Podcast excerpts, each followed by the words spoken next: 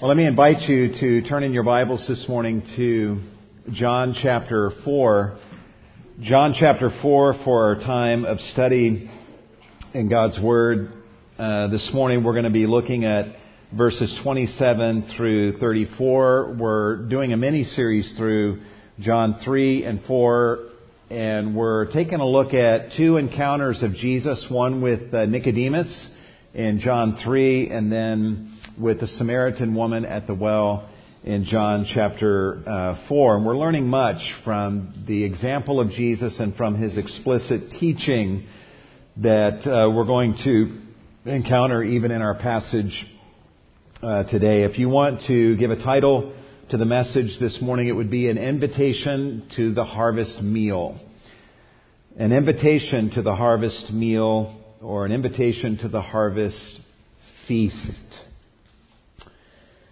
Five years ago, on Easter Sunday, here at this church, during our Easter service, there was an elderly couple in their 80s that was sitting in this auditorium, and they heard a sermon that Easter morning about Jesus Christ. They heard about his death on the cross for our sins, and they also heard that Easter Sunday morning about the resurrection of Jesus from the dead.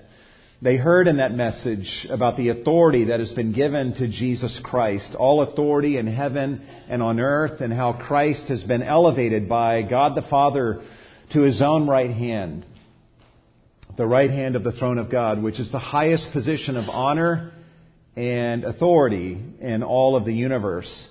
And they heard that morning how that Jesus, from that position of absolute lordship, able to do whatever he pleases from that position, that Jesus is using his power to give out for free righteousness and relationship and forgiveness and love and freedom and power to anybody who shows courage in admitting their brokenness admitting their need for a Savior and who turn to Jesus and look to Him and say, He, Jesus, is the Savior for me.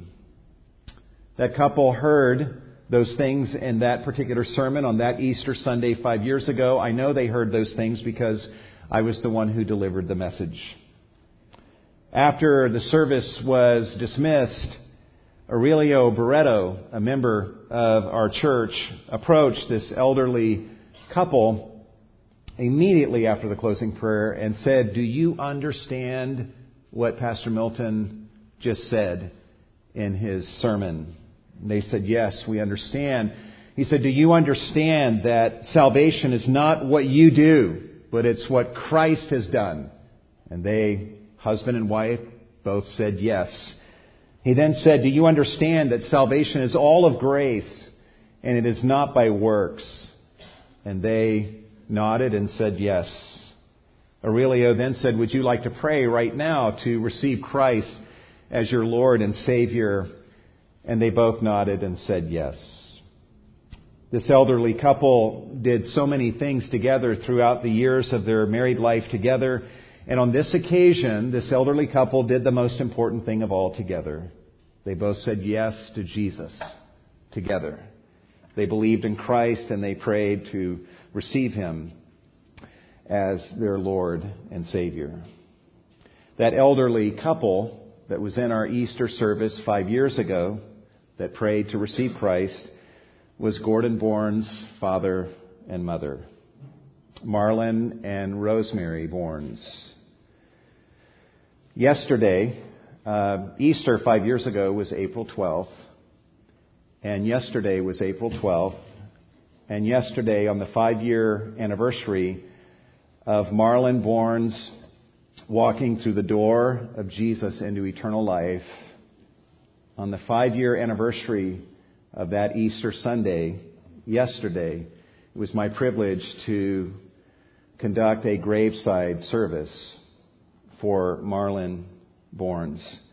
I had the privilege of sharing with the people assembled there, the family and friends who were gathered there, the story that I just shared with you. And at the end of what I shared of their testimony, I invited any who were present to follow the example of Marlon and Rosemary Borns and to come to Jesus and to cry out to Him and to believe in Him for salvation. I then closed in prayer.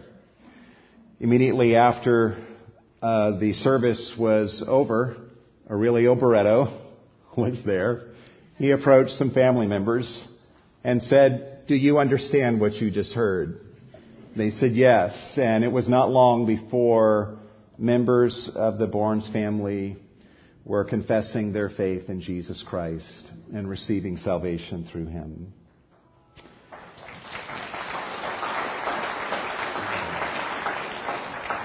Doing that almost literally to the very minute, to the very minute of the day, five years after Marlon and Rosemary confessed their faith in Jesus Christ at the end of our service here. When that was all done, we all climbed into our cars and we went to a restaurant and we ate a meal. And I was hungry. Um, I normally don't eat before things like a service because my stomach is in knots. Um, I was hungry going into that service, but after what had transpired, I was ready to eat a meal, but I would have been okay even without a meal at that restaurant because my heart and everyone else's heart was so full. Such is the joy, such is the fullness, as many of you know from experience of sharing Christ with others and of reaping the harvest that comes. Such is the joy and the fullness of harvest reaping and feasting. That's what we're going to talk about today. Let me just ask you, how many of you like to eat? Okay. Uh, if that's the case, then this message will be very appropriate for uh, all of us who are here. It's interesting when we look at the story of in John 4 of Jesus and the Samaritan woman. Um, you know, we come into the chapter thinking it's a story about, you know, Christ interacting with the lost woman, but something surprises you as the story unfolds. The story really is all about food and drink and about harvest. Notice the, the words that we find in this story. The word well, which contained water that people would drink, is used five times. Water for drinking is used six times. Drink three times. Drinks twice. Drank once. Thirst twice. Thirsty once. Food twice. Eat three times. Gathering fruit once. Harvest twice. Sow twice. And reap four times. This is the language in this passage of plenty. It is the language of eating and drinking and of feasting. As the story unfolds, it really has everything to do with food and drink. We learn in John 4 in the early verses that the disciples, Jesus sat by the well, the disciples went into the town to buy food for themselves and for Jesus. A woman shows up and Jesus asks her for a drink. Before long, this woman is admitting her thirst and is asking Jesus to give her a drink. The disciples then return with food and they hold it out to Jesus and they're urging him to eat this food. Jesus says, I already have food to eat that you don't know anything about. The disciples are talking to each other and they're wondering, who brought Jesus this food that he says that he is eating. Jesus then tells them what this food is that he is feasting on. And then he says, lift up your eyes and check out the harvest of food that is coming your way. So we're going to learn much in this story about eating, feasting, and we're going to learn what Jesus himself eats. And Jesus is going to coax and invite us in to join him in this harvest feast that he himself is enjoying. As the story unfolds, we'll, we'll pick up in verse 27. Jesus reveals himself to this Samaritan woman, and upon realizing that he is the Messiah, she uh, leaves and goes and tells everyone to come and see this one who is the Messiah.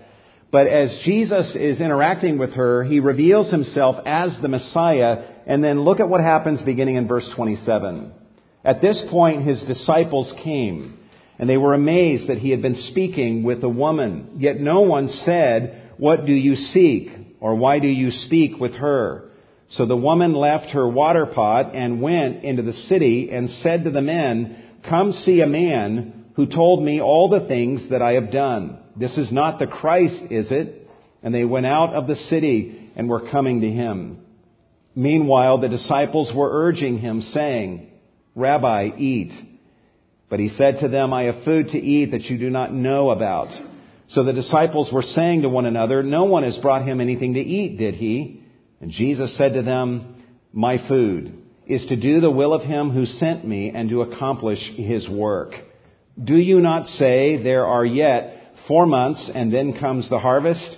Behold, I say to you, lift up your eyes and look on the fields that they are white for harvest.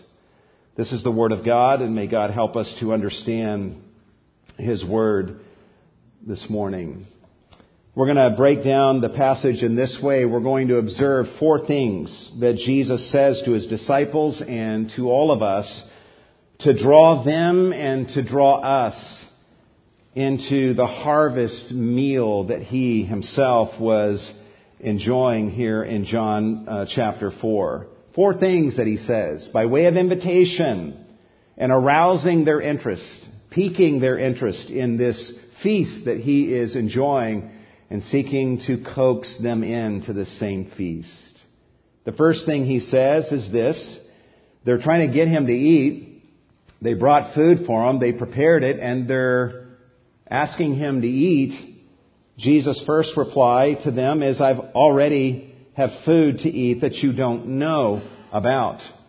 You'll notice the language, look what it says in verse 32. Actually, prior to this, it says that they were, they were urging him, saying, Rabbi, eat. And that verb urging, the tense of that verb indicates that they were persistently, repeatedly urging him to eat. Implied in that is Jesus did not take the food. Uh, he didn't seem interested in eating, so they said it again, Rabbi, eat. They said it again, Rabbi, eat. And they were urging him to take this food and eat. And the only reason they would persistently do so is because he was declining the food. They're stunned by this. He was weary and hungry an hour or so earlier when they left him to go into the city to get food. If anything, he's starving by now, to use modern day kind of language and that he would be even hungrier, but now they return and he isn't hungry at all, and he's not taking this food that they have prepared for him and acquired for him. And he then replies by saying this in verse 32. But he said to them, I have food to eat that you do not know about. Literally, we could translate it this way I am having food to eat. Present tense. Keep in mind, this woman went out to tell people, come and see a man who told me everything I ever did. People are now coming out to see Jesus. Jesus uses the present tense here. What he's saying is, I'm in the middle of a meal here. Can't you see? I'm in the middle of a meal. I am having food right now to eat. And then he says that you do not know about. That you do not know about. For Jesus to say this food that I'm eating is something you don't know about is kind of a gentle rebuke, but it's very uh, kind and invitational. He's trying to provoke interest in their hearts toward this meal that Jesus is, is eating. And he's saying, you know, this, this meal that I'm eating and feasting upon, uh, it's something that you don't know about to the degree that you ought to be clued into and that you ought to know about.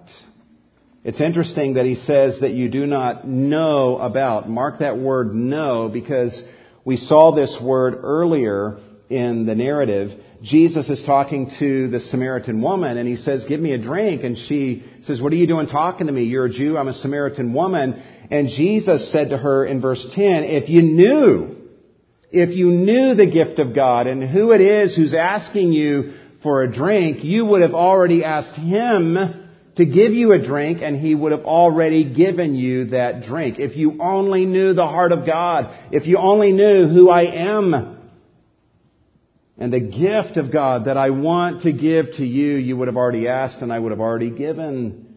And now Jesus is talking to the disciples and he says, I have food to eat that you do not know about. And what he means by that, the implication is if you did know, if you did know the food that I am eating right now, you would be asking me for it you would be wanting to dine together with me on this food that I am having to eat right now. I'm in the middle of a meal. And I've already had some feasting and there's more to come. And if you knew about this meal, you would be wanting to enjoy it together with me. That leads to a second thing that Jesus says to draw them into this meal that he is feasting upon, and that is this My food is to do the will of God who sent me. My food is to do the will of God who sent me. Jesus said to them, My food is to do the will of Him who sent me. I want you to join me in just being really struck by the language of Jesus here. This is the way He thought. We're getting inside His perfect mind here and the way He viewed his Father's will. He says, My food is to do the will of him who sent me. Jesus uh, could have said, My determination is to do the will of him who sent me. Or my mission is to do the will of him who sent me. Or my burden is to do the will of him who sent me. Or, or my duty, my, my obligation. He could have used any of these words and it would have been fine for him to speak in this way. But he doesn't use any of this terminology. Instead, he says, My food. My food is to do the will of him who sent me. Imagine you and I looking at the will of God for us as it's revealed in his word, and we look at his will and it's like, This is my food. And my food is to do the will of him who has revealed it to me. Part of this what Jesus is doing in this expression is he's revealing something about his attitude towards his Father's will. We learn something here about Jesus' disposition towards the will of his Father. We, we kind of talk this way sometimes nowadays. I mean, if we say that someone eats, drinks, and sleeps something, what we're indicating by that is that they are obsessed and fully engaged with that thing that they eat, drink, and sleep. And so Jesus' language indicates here that Jesus doesn't just do the will of the Father, He devours it. He consumes it. He eats it up. To say also that, you know, the will of His Father is His food indicates the enjoyment that Jesus finds in the will of His Father. And and we, we kind of speak this way actually nowadays also to say that something, to speak of eating something or that something is food is a way of saying that you find enjoyment in that thing. Um, this, this sounds odd, but um, it wasn't long into uh, marriage that I noticed an expression that my wife would use that I found bizarre initially, but I've heard other women talk this way. But my wife will see like a beautiful, chunky baby. Um, and she's like, that baby is so cute, I just want to eat it.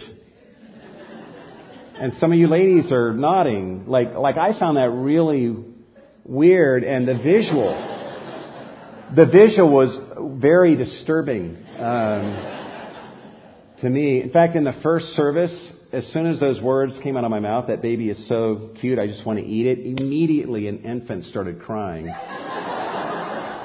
and they had to take the baby out. So, because it's unsettling, it's disturbing. I mean, just, but I think I figured out after a while that what my wife is saying and what other women are saying is that that child is a feast of delight. And eating just somehow seems like an appropriate way to express how much they enjoy or want to enjoy that child. And so, in part, this is the way that Jesus is towards his Father's will and the work that the Father gives him to do. Jesus so loves the will of his Father that he says, I just want to eat it. It's my food. This is so instructive for us. My food is to do the will of Him. Our, our mindset many times, and, and you younger people, uh, growing up right now in your, your Christian homes, I know some of you are thinking, man, I can't wait to just get out from under the oppression that I'm under right now. I cannot wait to be free and to do my own thing and make my own decisions. And your, your attitude is, man, if I, if I can just get out of here and be free to do whatever I want, I will be happy and satisfied. Your cliche is, my food is to do my will. Whatever I want. You really should talk to some of the adults who have been around the block here at Cornerstone who thought just like you did, they got out on their own and they did what they wanted to do and they got burned and they brought hurt to themselves and hurt to other people and they found themselves running to the cross of Christ broken and in need of a Savior. We need to be saved from our will and ushered into the will of God. And Jesus is saying, let me tell you, my attitude towards the will of my Father, it is, it is my food. It is my food to do the will of Him who sent me. In John 5, Jesus says, I do not seek my own will, but the will of Him who sent me. In John 6, I've come down from heaven not to do my own will, but the will of Him who sent me. Jesus loved the Father's will. And that doesn't mean that everything that the Father ever wanted Jesus to do was a, a happy-go-lucky thing. There was a point later in Christ's ministry where the Father put before him his will and said, This is my will. Speaking of food, here's a cup that I want you to drink and this is my will that you drink it. Jesus recoiled from that cup of God's wrath, the cup of suffering on the cross and having our sins placed upon him. And Jesus in the Garden of Gethsemane, sweating as it were drops of blood, said to his Father, Father, if you are willing, remove this cup from me, yet not my will, but yours be done. On this occasion, the Father's will would be partaken of by Jesus and it would be bitter to his taste. Jesus, in a sense, will not want to drink it, but he will do so, teaching us that the Father's will in the moment is not always sweet to the taste. It's not always easy, but it is always good and always purposeful. And ultimately, it serves the purposes of God who is always doing a million things in you and in the lives of those whom your life is touching. And it will serve God's purpose of bringing greater joy and refreshment. Christ went ahead and drank that cup for the joy that was set before him, that he is now living in the good of right now. Jesus is saying here, my food is to do the will of him who sent me no matter what it is in any given moment, no matter how easy or how difficult. What's interesting here is that Jesus is not just revealing his disposition towards the Father's will, but he's also revealing to us something about the Father's will itself. We ought to listen to Jesus saying, My food is to do the will of him who sent me, and go, man, what is it about the will of God that would cause Jesus to look at his Father's will as food in this way? This is so instructive for us because we, we can tend to view God's will as an obligation, as a duty, as a drudgery, as something that has to be done. We can view God's will as something that God is asking from us rather than what it really is, something that God is giving to us. God's will, here's the calculus, God's will is soul fulfilling. Imagine viewing His will in this way. It's not just something that God is asking from us. Please do this. I need this from you. Give this to me and do my will. It's not merely something that God is asking from us. His will is something that He gives to us and brings us into. His will delivers us from the tyranny of self. And don't you want that? My goodness, um, I'm so tired of me and of my will. I want something more grandiose than my puny, pathetic little will that is governed by the whims of the moment. And I've lived long enough to know that there have been many moments where I've wanted something and I've chosen according to my will and I, I look back and there's nothing but a hundred percent regret over, over the stupidity and the sin of the choices that I have made. And God invites us into His will, and His will is something that gives, it nourishes, it enriches, it delivers us from the tyranny of self, and it satisfies and nourishes our soul. Think about it. What is food? What is food? Food is something that we take into our bodies because it brings nourishment to our bodies. It brings refreshment to our bodies. It brings satisfaction. We have cravings and appetites that are crying out, and food satisfies those cravings. And eating food rejuvenates us, right? Food is actually a mood altering substance, right? Does it bother you to think of it that way? If you doubt me, just an experiment, just try to go the next week and a half without eating anything and just kind of gauge and journal your moods as you're abstaining from food altogether. And then uh, gauge and journal your mood as you are finally eating and what your mood is after having eaten. Food rejuvenates us. It brings joy to the heart. That's okay. In Acts 4, Paul says God gives us food and seasons to satisfy and rejoice our hearts. Food brings us pleasure. I'm so grateful that God did not just give us uh, something that tastes like dirt and says, here's what we're going to call food. It tastes awful, but it has all the nourishment you need. Just eat this every day, three times a day, for the entirety of your life, and you will have all the nourishment you need. God doesn't do that.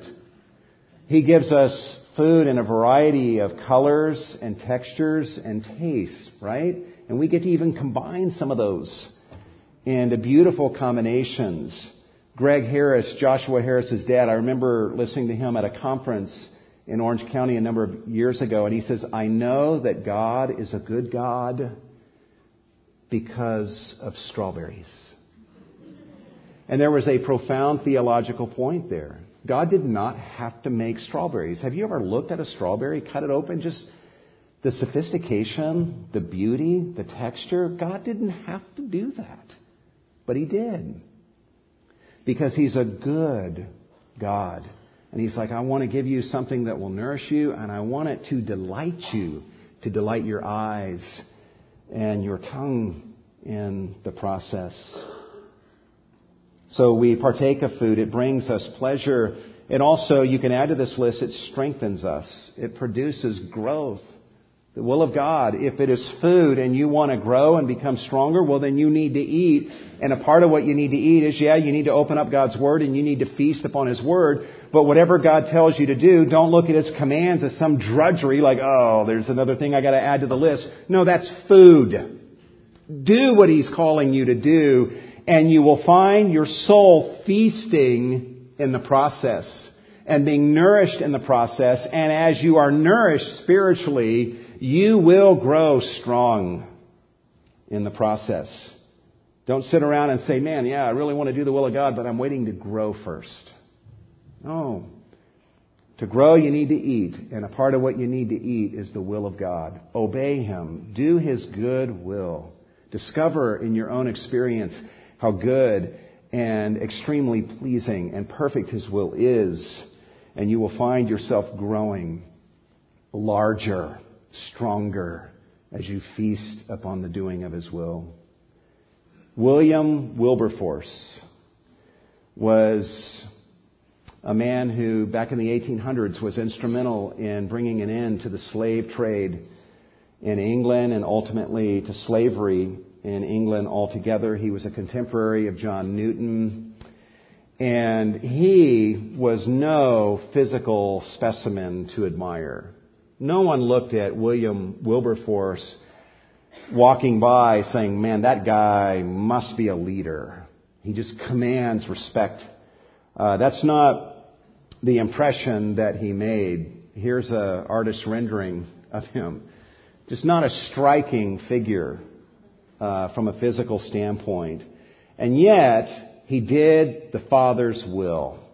And he championed the cause on behalf of slaves and championed the cause of righteousness, being motivated by the gospel to do so. And you know what? As he did that over the years, he grew strong and mighty. Listen to what one writer says about him. All his life, Wilberforce, who freed the slaves, was a little insignificant, ailing creature. When he rose to address the House of Commons, the members at first used to smile at this queer little figure. But as the fire and the power came from the man, they used to crowd the benches whenever he rose to speak. As it was put, the little minnow became a whale. His message, his task, the flame of truth, and the dynamic of power conquered his physical weakness. Isn't that great? And this is what's happening to Jesus. I mean, he's exhausted. He sits by the well and He's hungry. He's thirsty. He's asking the woman for a drink. And, and before he knows it, he's doing the Father's will. And it is so nourishing him that he now doesn't want the interruption of having to eat the physical food. The dynamic of the will of his Father that he is doing conquered his physical weakness to where he's not even interested in this moment in the interruption of physical food. So, accept this invitation by Jesus as he's inviting you into this harvest feast. And part of what it is, is to look at the will of God differently than maybe you have. And when you're reading a command in scripture, husband, love your wife, and wife to submit to and respect your husband, and fathers to bring up your children in the nurture and discipline of the Lord and children to obey your parents and all of us to love one another and to reach out to others with the love of Christ. Whatever the imperatives or commands are that we find in scripture, don't view those as obligations as much as you view them as food. I'm going to eat this. I'm going to devour this and enjoy this because this is a part of the food the will of God is not something God merely asks from me, it is something God wants to give to me. God's will is really good news. There's a third thing that Jesus says to his disciples and to all of us to invite us, to draw us in to the harvest feast that he is enjoying. And that is this. He says, My food is to accomplish God's work. My food is to accomplish God's work. Jesus said to them, My food is to do the will of Him who sent me and to accomplish His work. Now notice here that the word work is singular.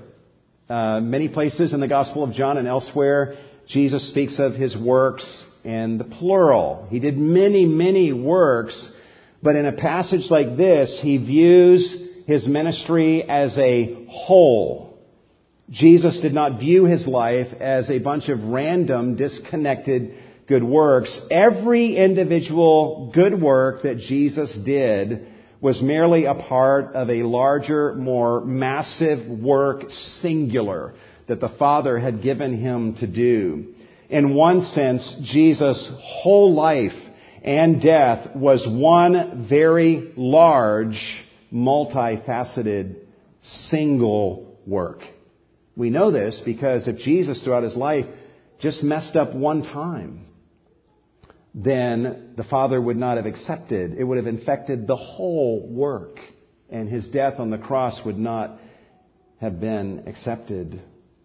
Jesus says, My food is to do the will of him who sent me and to accomplish his work. This whole life work that the Father has given me to do. Notice the word accomplish here. This means more than just to do. Jesus is not saying that my food is to do his work, but he says to accomplish his work. This word accomplish means to complete, not to start something. We're all great at that, right? We'd say my food is to start doing his work. No, Jesus says my food is to finish. My food is to accomplish, to complete, to bring a task to its intended end, to perfect, to bring to a point where I can look at it and say, it is done, it is completed, and nothing more needs to be added. Jesus says, that's my food, and I'm in the middle of that right now. Think about an artist one of the, the gifts that I most admire is the ability of artists to paint and to create pictures. I just stand in awe of that, of that gift. Um, but an artist, you watch an artist paint, it's just fascinating to see the beauty of whatever they're painting unfold before your eyes. And they, they do this painting in a landscape or whatever, and they reach a point where to my untrained eye, it's like, oh, that's done. Uh, that looks great. That's finished. But to their trained eye, they're looking at it and they still have the paintbrush still in hand and they're not done. And they study it and then they reapproach it and they start adding details that bring the images to life even more. And as they're adding the details, you're like, oh yeah, that makes perfect sense. Boy, that really brings that to life.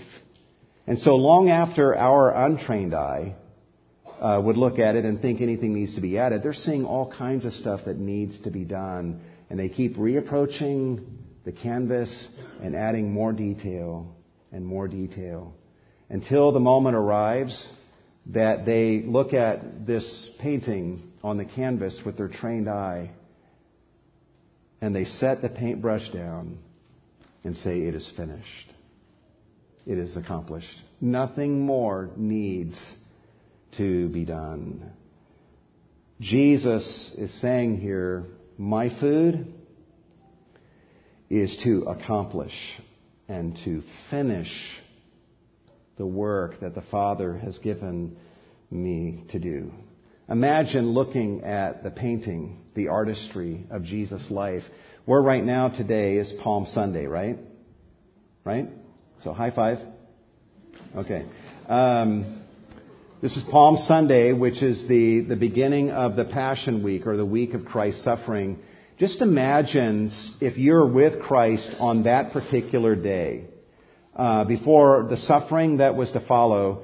If you, even on Palm Sunday, as one of his disciples, if you look back over the life of Christ and the public ministry of Christ, the artistry of his life, you would go, this is perfect. This is perfect in every way. The apostle John said if you were to try to record everything that Jesus did, uh, the whole world could not contain the books that could be written, right? And so to our untrained eye, we would have said, Jesus, man, look at the beauty of the artistry of your life. You've thought of everything. You've raised the dead. You've healed the sick. You have taught perfectly. You have resisted every temptation that has come your way. You've cleansed the lepers. You've given sight to the blind and hearing to the deaf and on and on the list can go. The world could not contain all that you have done. This is finished, right? And you can take the kingdom now, right? That's what the disciples were thinking. It's done. We're ready. But Jesus, the great artist, looks at the canvas of the artistry of his life on Palm Sunday, and he doesn't put the paintbrush down. He says, This isn't finished. There's still one more thing that needs to be done. And he went and got himself crucified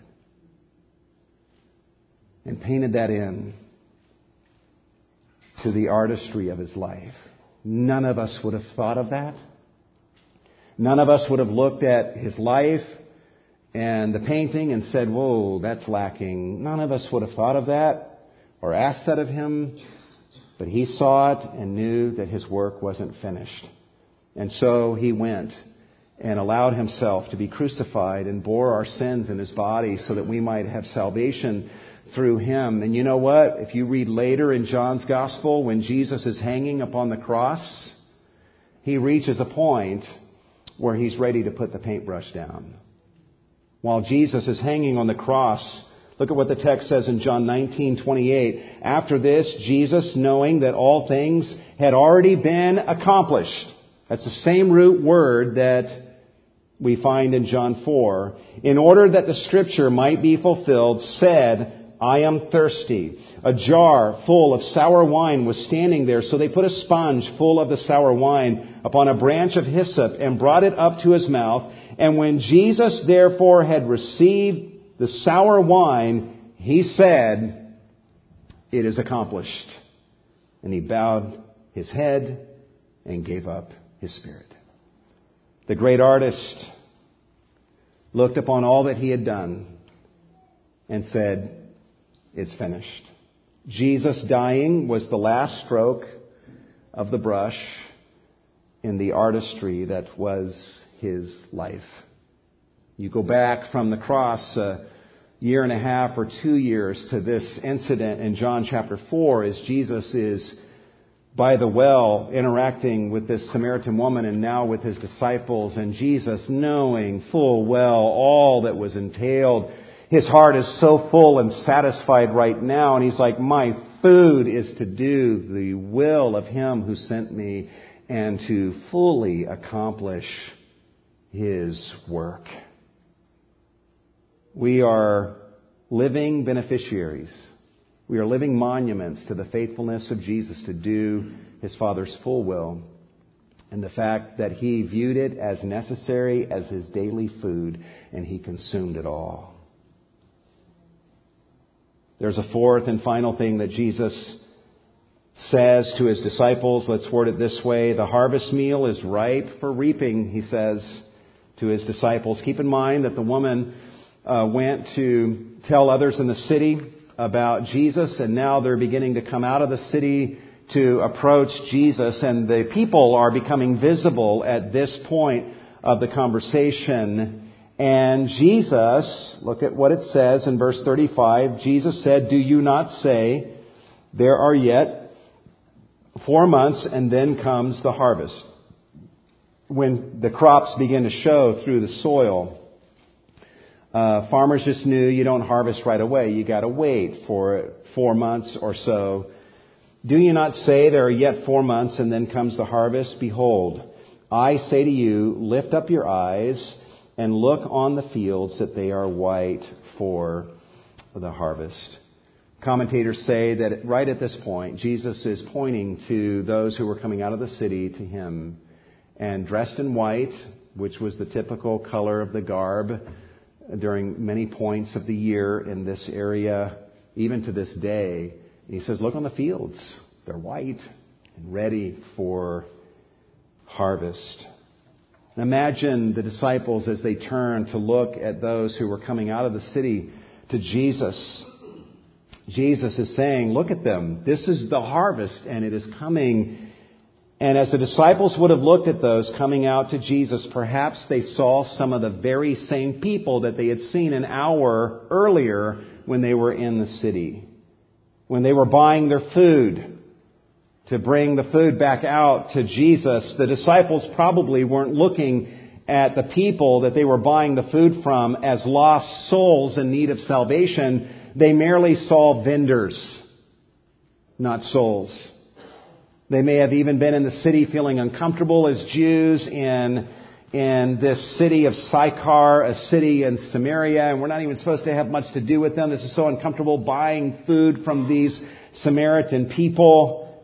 The disciples may have shaken their heads at the lostness of this place and thinking, man, these people are so far from God. And it would take a miracle and probably a whole lot of time to get these people in any place where they're remotely ready to believe the truth about Christ. And yet, this woman talks to Jesus briefly and she leaves Jesus and goes into the city and just says, come see a man who told me everything I ever did and everyone stops what they're doing and they come out to see Jesus. That's amazing. And the disciples are probably like, what? Jesus says this is the harvest and it's more ripe than you gave credit for being. The disciples here, just like you and I, need to be taught to look. Jesus is saying, lift up your eyes and look. Jesus tells them what to do with their eyes. Lift up your eyes from whatever it is you're staring at. Lift up your eyes. He tells them what to do with their eyes. He tells them what to look at. Look. And he tells them what to notice about what they're seeing. These are fields, and I want you to notice that they're ripe and ready for harvest. May God give us the grace to look. When you go to the store and you're dealing with a cashier across the counter, what do you see? A cashier or a soul? who's in the middle of a story of brokenness and who needs a Savior. When you walk around your block and you see people working on their cars or sitting in front of their house or driving down the street, what do you see? Do you see souls? When you go to Costco and it's at a really bad time of the day and the place is crowded, you get your food or everything you need to buy and you go to check out and there's 20 people in front of you. What do you see when you see those 20 people?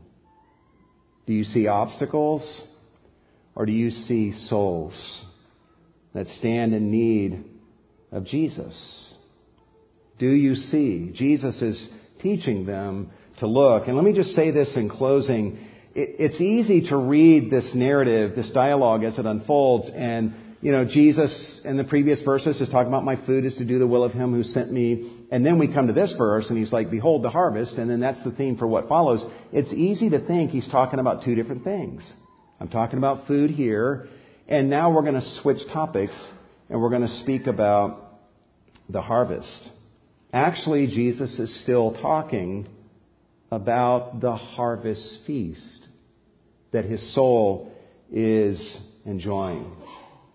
Guys, the harvest that we're called to reap, it's not just God's harvest. It's our harvest too. When you win a soul to Christ, you've not just, uh, you know, God Himself doesn't just gain a son or a daughter, you gain a brother or a sister. And God puts inside of that brother or sister gifts and insights and abilities and riches that are a part of your inheritance. So when we're called to the harvest, God's like, I have set this up to where this is actually a feast for you as much as it is for me. Go out and, and reap your harvest that you will be so enriched by, that your soul will be nourished and lifted up by. This is the call.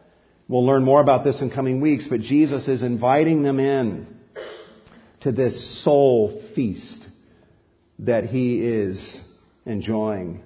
The disciples came out and said, Jesus, eat this food. They think he's the hungry one, but now they discover actually we're the hungry ones, and he's trying to bring us into a feast that his soul is enjoying. We've got Easter coming up next Sunday. We want to encourage you to invite family and friends and and uh, Talk to other people about Christ. Reach out to them. See the harvest that is out there in this surrounding community. Bring people to the services next Sunday so that they can sit under the sound of the gospel. And don't just wait till next Sunday to share the gospel with them. Be sharing the gospel with others this week and get involved in not only the harvest, but in the harvest feast. And the harvest feast. You know, many of you know the fullness the fullness that you can experience in your own life, the nourishment, the blessing that comes to those who are engaged in reaping the harvest. This is what Jesus is doing, and he's inviting the disciples and all of us into this as well. Let's pray together.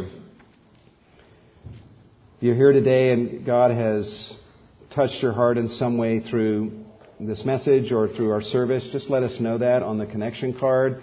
There's any way we can minister to you, let us know that. Fill out that card prayer requests, praises. We want to be able to join you in those things, so feel free to put that on the back of the connection card and put that in the offering bag as it goes by in just a moment.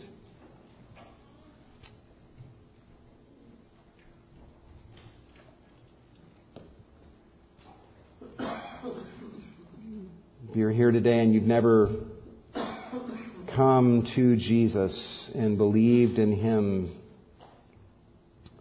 I would encourage you to, to do that today. Now is the accepted time. Respond to Him now. Cry out to Him in faith and receive the forgiveness of your sins and be brought into relationship with Him. If you have any questions, come talk to us afterwards. We'd love to answer your questions and help you in this. There's nothing more important in your life than this right now. Father, we thank you for the blessing that is ours to be able to know you and to be able to sit at Jesus' feet and learn from his example in John 4. Give us eyes to see as you see Jesus, that we would see souls as you see them that we would know, Lord, that sometimes there are seeds that are planted and they take a while, but you have the power to just move swiftly and mightily, and may we never underestimate your ability nor your willingness to save. Teach us to eat and feast the way Jesus ate and feasted. May we take our seat at the table with him and enjoy the harvest feast that he was feasting at. And may our food be to do your will and to accomplish your work. And may we glorify you with that fullness of living according to your will and not our own. Save us, God, from our own will and save us into your delicious will. We thank you for the opportunity to give of our offerings to the Lord to you, Lord, this morning. Receive these funds and do much with them for the glory of Jesus, in whose name we pray. And all God's people said,